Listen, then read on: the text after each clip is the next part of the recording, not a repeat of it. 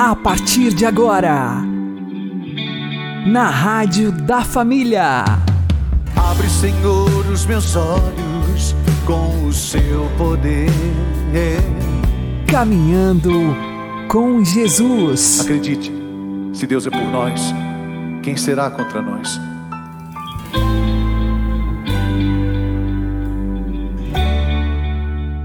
Olá, meu querido irmão e minha querida irmã, ouvintes da Rádio Regional Esperança e também aqueles que nos ouvem pelo YouTube e Spotify. Eu sou João Cláudio e este é o programa Caminhando com Jesus. E vamos caminhar com Jesus em nome do Pai, do Filho e do Espírito Santo. Amém. Inspirai, ó Senhor, as nossas ações e ajudai-nos a realizá-las, para que em vós comece e para vós termine tudo aquilo que fizermos. Por Cristo Senhor nosso. Amém. Santíssima Virgem Maria, Mãe de Deus, rogai por nós. Castíssimo São José, patrono da Igreja, rogai por nós. Precisamos ter a coragem de sonhar a coragem de acreditar naquilo que não vemos, mas cremos simplesmente porque Jesus falou que é assim. Vamos aprender com o Padre Léo. Por que que Jesus escolheu para seus primeiros discípulos e os mais importantes, aqueles que estiveram com ele em todos os momentos da sua vida, por que que ele escolheu quatro pescadores? Por que, que ele não escolheu quatro carpinteiros, que era a profissão dele e do pai dele? Tinha tudo a ver com o reino de Deus. Ele conta na parábola da construção do reino. O homem prudente constrói sua casa em cima da rocha. O rei que fez a torre. Quantas passagens caberiam tão bem se os primeiros apóstolos fossem carpinteiros? Não seria lindo? Por que Jesus não escolheu agricultores? O pai do céu é agricultor, está lá em João 15. Eu sou a videira, vós sois o ramos, meu pai é o agricultor. Quantas parábolas de Jesus, a maioria tem a ver com a vida agrícola. Saiu o semeador a semear a sua semente. O reino de Deus é como um, ah, ah, um grão, de, uma sementinha de mostarda. Quantas passagens? A colheita, a messe é grande. Não teria mais lógica Jesus chamar para primeiros apóstolos carpinteiros, agricultores? Inclusive, Jesus não nasceu na beira do mar. Ele foi morar em Cafarnaum, à beira-mar. Mas ele vivia em Nazaré, longe do mar. Jesus não teve uma história ligada ao mar. E por que então que ele chamou esses pescadores? Exatamente por isso. Porque o agricultor, o agricultor tem a vida mais ou menos definida. Esse mês é mês de plantar arroz, mês que vem eu vou ter que limpar o arrozar, no outro mês eu vou ter que capinar, no outro mês eu já planto feijão, vou aproveitar e plantar milho junto, aí, eu, aí, aí um mês é hora de, de colher isso, esse mês é para plantar aquilo, vem até aquele calendário, a lua está boa para plantar, a lua está boa para colher, a lua está boa para capar o porco, eu, tenho, eu vou seguindo mais ou menos o esquema da natureza. Hoje está chovendo, hoje está de chuva, não vou poder fazer aquele serviço. Então hoje eu vou aproveitar para roçar o pasto de enxadão, arrancar aquelas ganchumas, aqueles mata-pasto. Tem que aproveitar. O construtor é a mesma coisa. O pedreiro está lá levantando a parede, hoje está com muita chuva, ele não pode mexer no lado de fora. Por isso que primeiro ele faz o telhado, para que quando chover ele possa trabalhar dentro, e não perder tempo. Aí ele vai trabalhar. Ele tem que seguir mais ou menos um programa. Ele tem que primeiro fazer o fundamento, depois levantar as colunas, depois cobrir, depois levantar a parede, depois botar o piso, depois botar lá é, o reboco. Não adianta ele colocar primeiro o vidro e depois rebocar. Isso aí tem gente que faz, mas é besta. Porque aí depois tem que quebrar aquele vidro tudo para tirar aquele cimento que grudou lá. O pescador não. O pescador ele vive na graça de Deus. A única coisa que ele tem que fazer é preparar a barca, consertar a rede e arrumar a vela. O resto, meu filho, é deixar o vento do Espírito levar. Ele não sabe, ele tem que, ele tem que ir pelo mar. Tanto que eles pescavam à noite. Ele tem que jogar a rede e não sabe que vai pescar. Ele vive bem entendido ao Deus dará.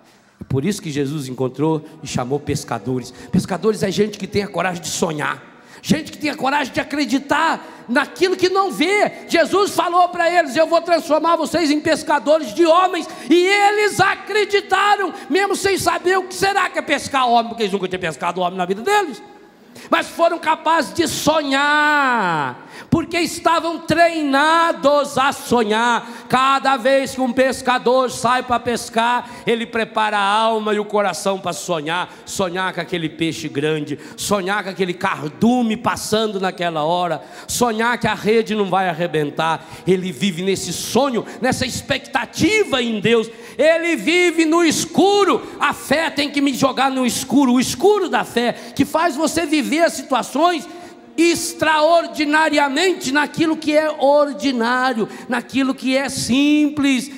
O pescador não vive de pescar todo dia o peixe de 200 quilos. Não, o normal dele é o peixe de São Pedro é como se fosse uma tilápiazinha aí, de umas 400 gramas, 500 gramas. Esse é o normal, esse é o nosso dia a dia.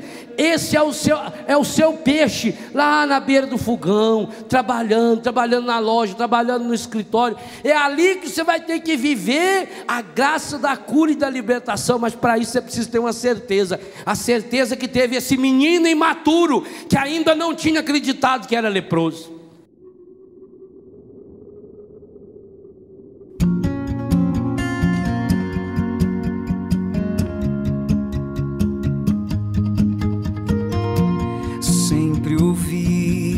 Estava longe, que os meus sonhos tão distantes não sairiam do papel. Que a jornada era em vão, que era melhor olhar pro chão e esquecer o céu. Mas a estrada me chamava a caminhar. E o coração batia mais veloz. Resolvi então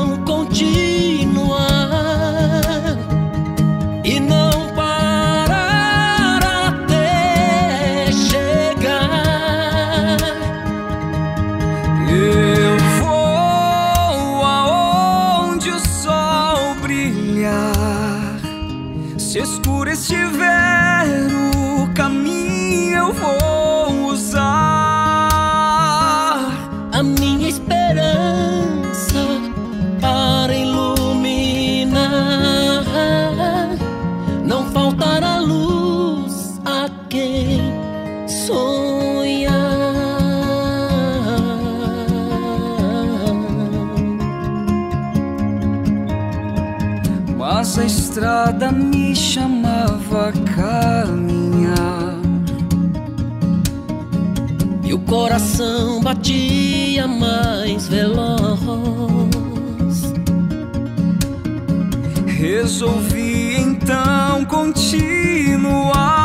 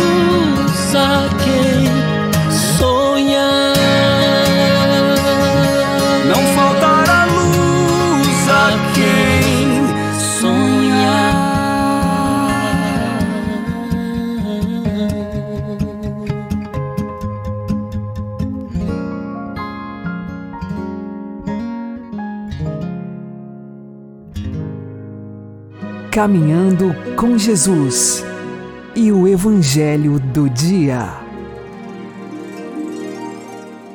O Senhor esteja convosco, Ele está no meio de nós.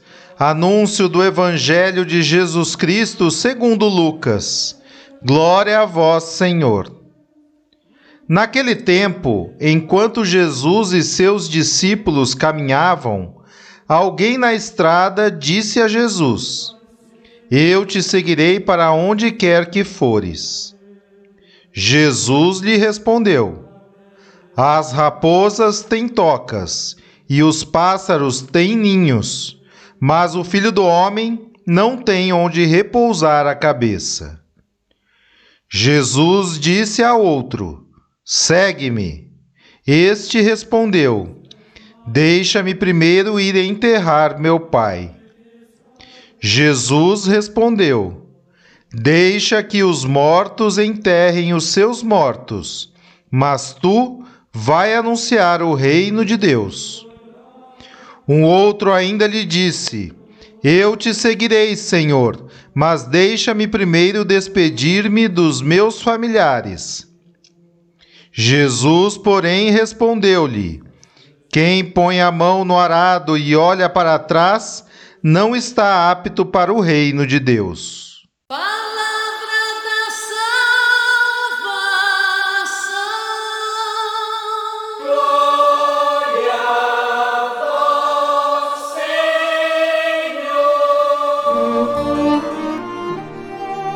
Agora, a homilia diária com o Padre Paulo Ricardo. Meus queridos irmãos, no Evangelho de ontem, Jesus tomou a firme decisão de ir para Jerusalém. Agora as pessoas querem segui-lo. E logo de início, nós vemos com toda clareza que existe uma consequência, existe um preço. As aves têm os seus ninhos, as raposas têm a sua toca, mas o filho do homem não tem onde reclinar a cabeça.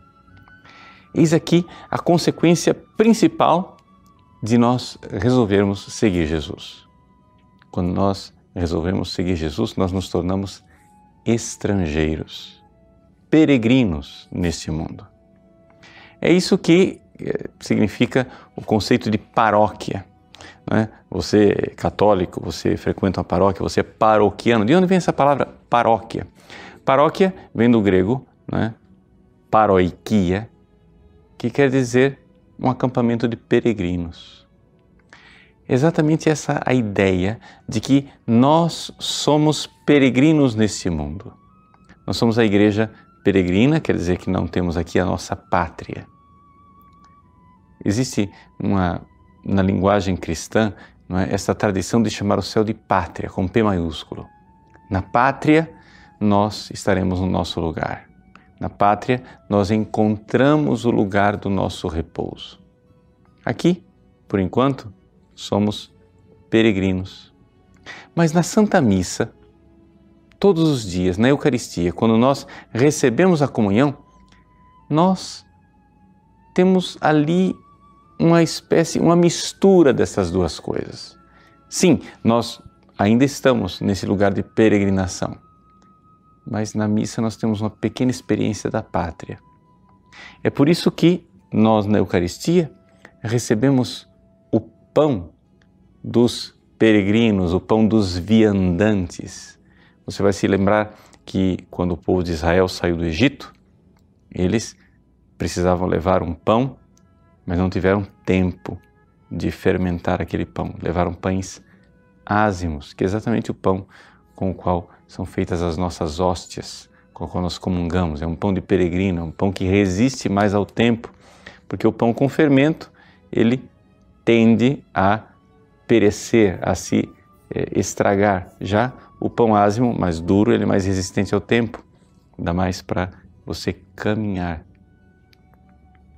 Com isto, você vê que na Santa Missa, você encontra então, embora esteja peregrinando neste mundo, embora você esteja fora de casa, embora você não tenha onde reclinar a cabeça, na Santa Missa você encontra ali um alimento, um alimento da pátria, um alimento do céu, o lugar onde você pode se fortalecer, refazer suas forças para continuar esta caminhada.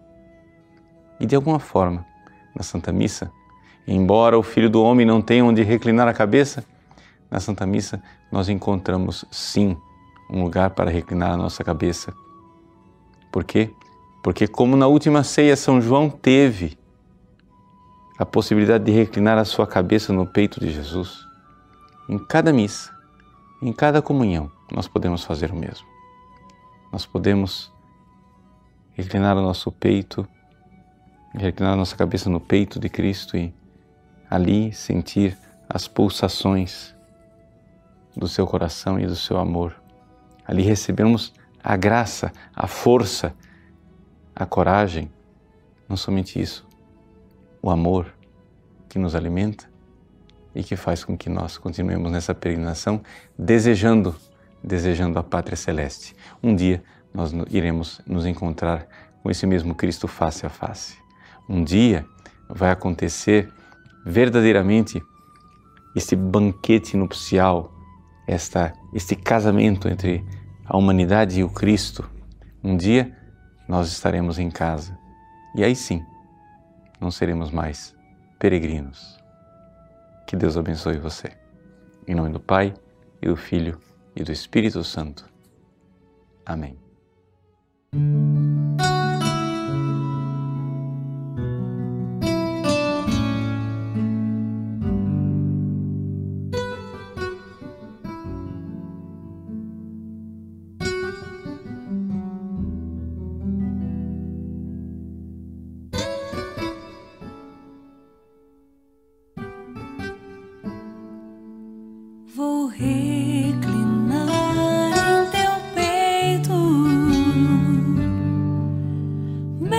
nuestra mente.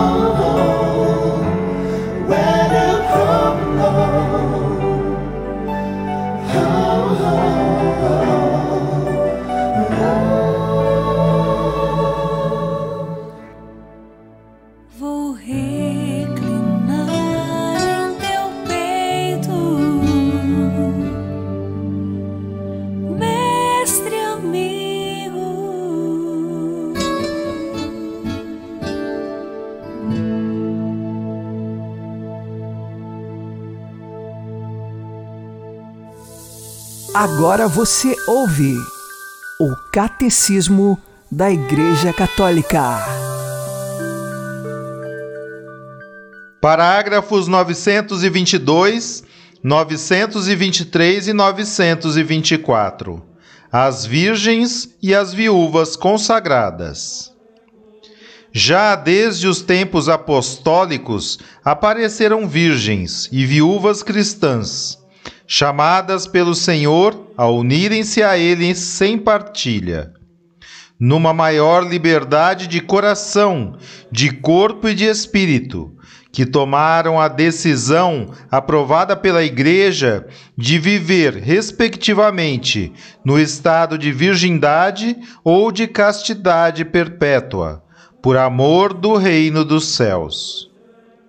As virgens, emitindo o santo propósito de seguir mais de perto a Cristo, são consagradas a Deus pelo bispo diocesano segundo o rito litúrgico aprovado.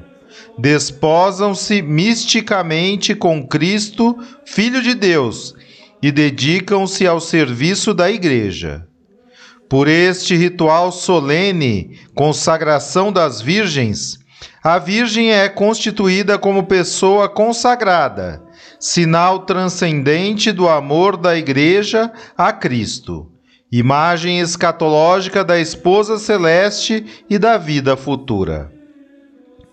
Próxima das outras formas de vida consagrada, a Ordem das Virgens estabelece a mulher que vive no mundo, ou a monja, na oração na penitência, no serviço dos seus irmãos e no trabalho apostólico, segundo o estado e carismas respectivos concedidos a cada uma. As virgens consagradas podem associar-se para observarem mais fielmente os seus propósitos.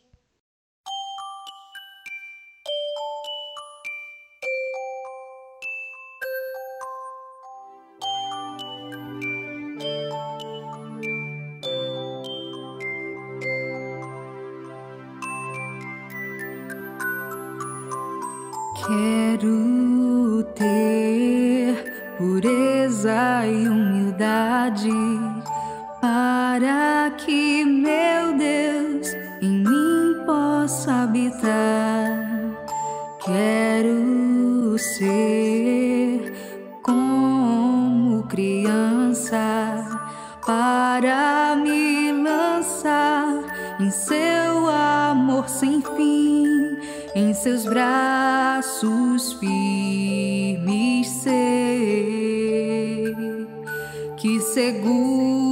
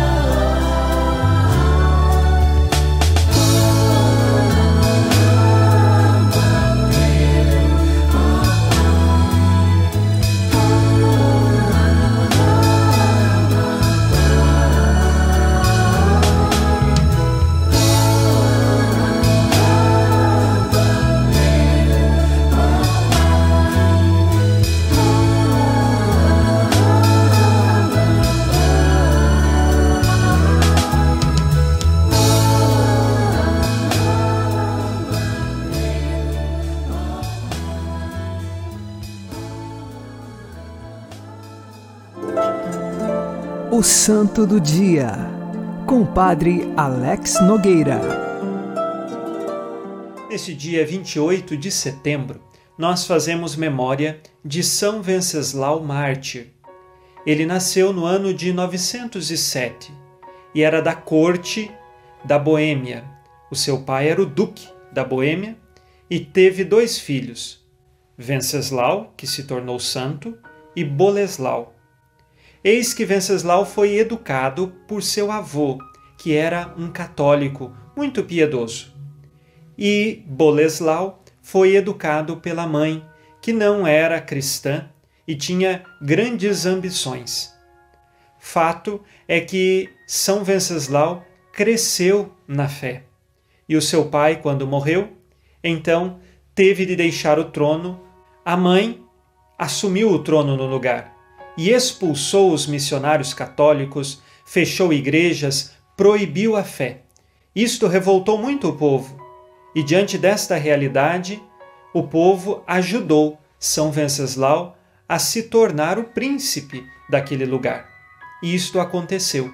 A mãe de São Venceslau e o irmão ficaram sempre contrários a tudo o que ele fazia.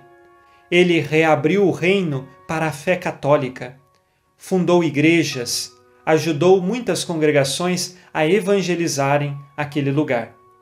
Diante desta realidade, eis que nós sabemos que o coração ambicioso, quando não se volta para Deus, pode fazer grandes artimanhas. E assim foi com o irmão de São Venceslau. Ele veio num dia e acabou apunhalando pelas costas São Venceslau são Venceslau que estava rezando na capela e assim ele morreu e é considerado mártir daquela região da Boêmia. Hoje nós pedimos a intercessão de São Venceslau para que, com sabedoria, saibamos também conduzir a nossa vida, porque ele soube conduzir o seu reino com sabedoria, dando ao povo não só as realidades materiais necessárias, mas também a fé e, junto da fé, ensinando as virtudes necessárias. Ele, que era tão próximo daqueles mais necessitados e pobres. E São Venceslau se torna então um grande príncipe virtuoso, mas morreu pela artimanha da ambição de seu irmão. São Venceslau mártir, rogai por nós. Abençoe-vos Deus Todo-Poderoso, Pai e Filho e Espírito Santo. Amém. Fique na paz e na alegria que vem de Jesus.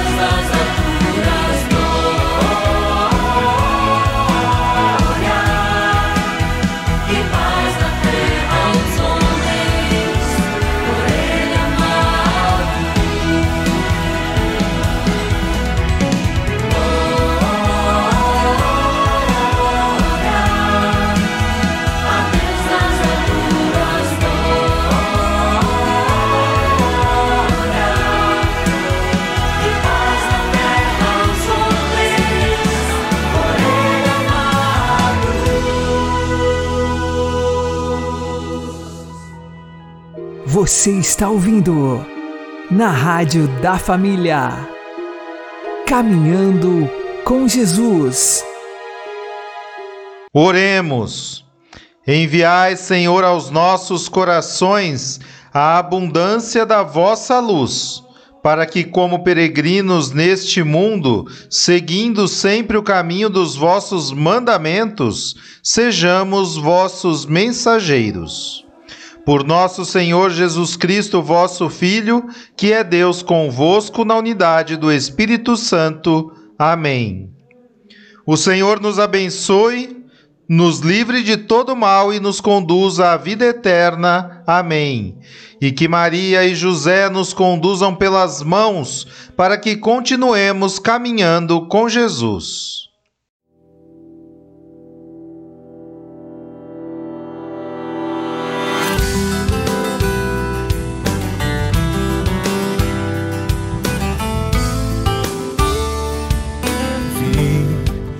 Se aproximavas, era calmo teu andar. Eu vi atento tuas palavras, era manso teu falar. Estremeci e não podia acreditar que escolhias os teus e eu estava lá.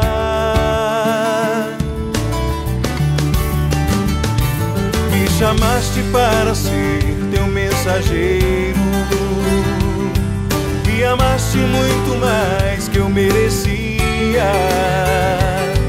Me tiraste das redes que eu lançava.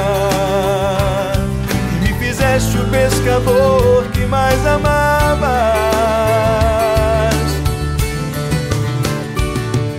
Vi milagres e prodígios por tuas mãos, multidões que se juntaram para te ouvir pregar sobre um reino que não era deste mundo, era o céu, a salvação.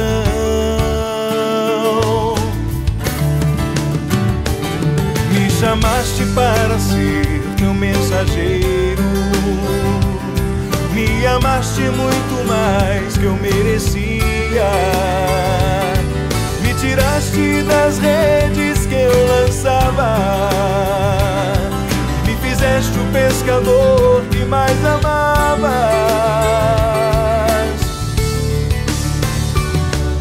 Chorei quando bateram em teu rosto. Chorei ao ver teu sangue derramado. Entendi quando do alto do me fizeste teu irmão.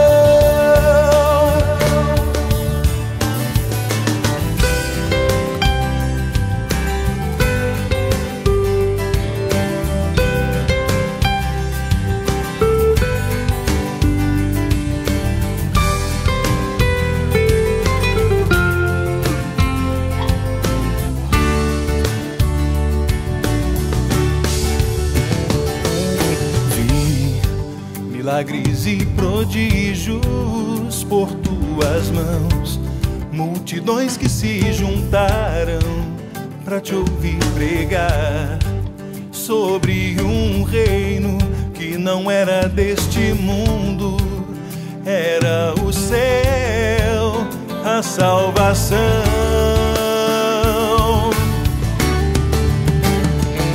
Me chamaste para ser meu mensageiro.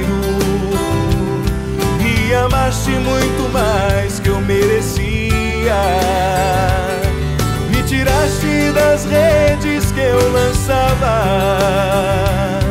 E me fizeste o pescador que mais amavas. Me chamaste para ser teu mensageiro. Me amaste muito mais que eu merecia. Me tiraste das redes que eu lançava. E fizeste o pescador que mais amavas. E me fizeste o pescador que mais amavas.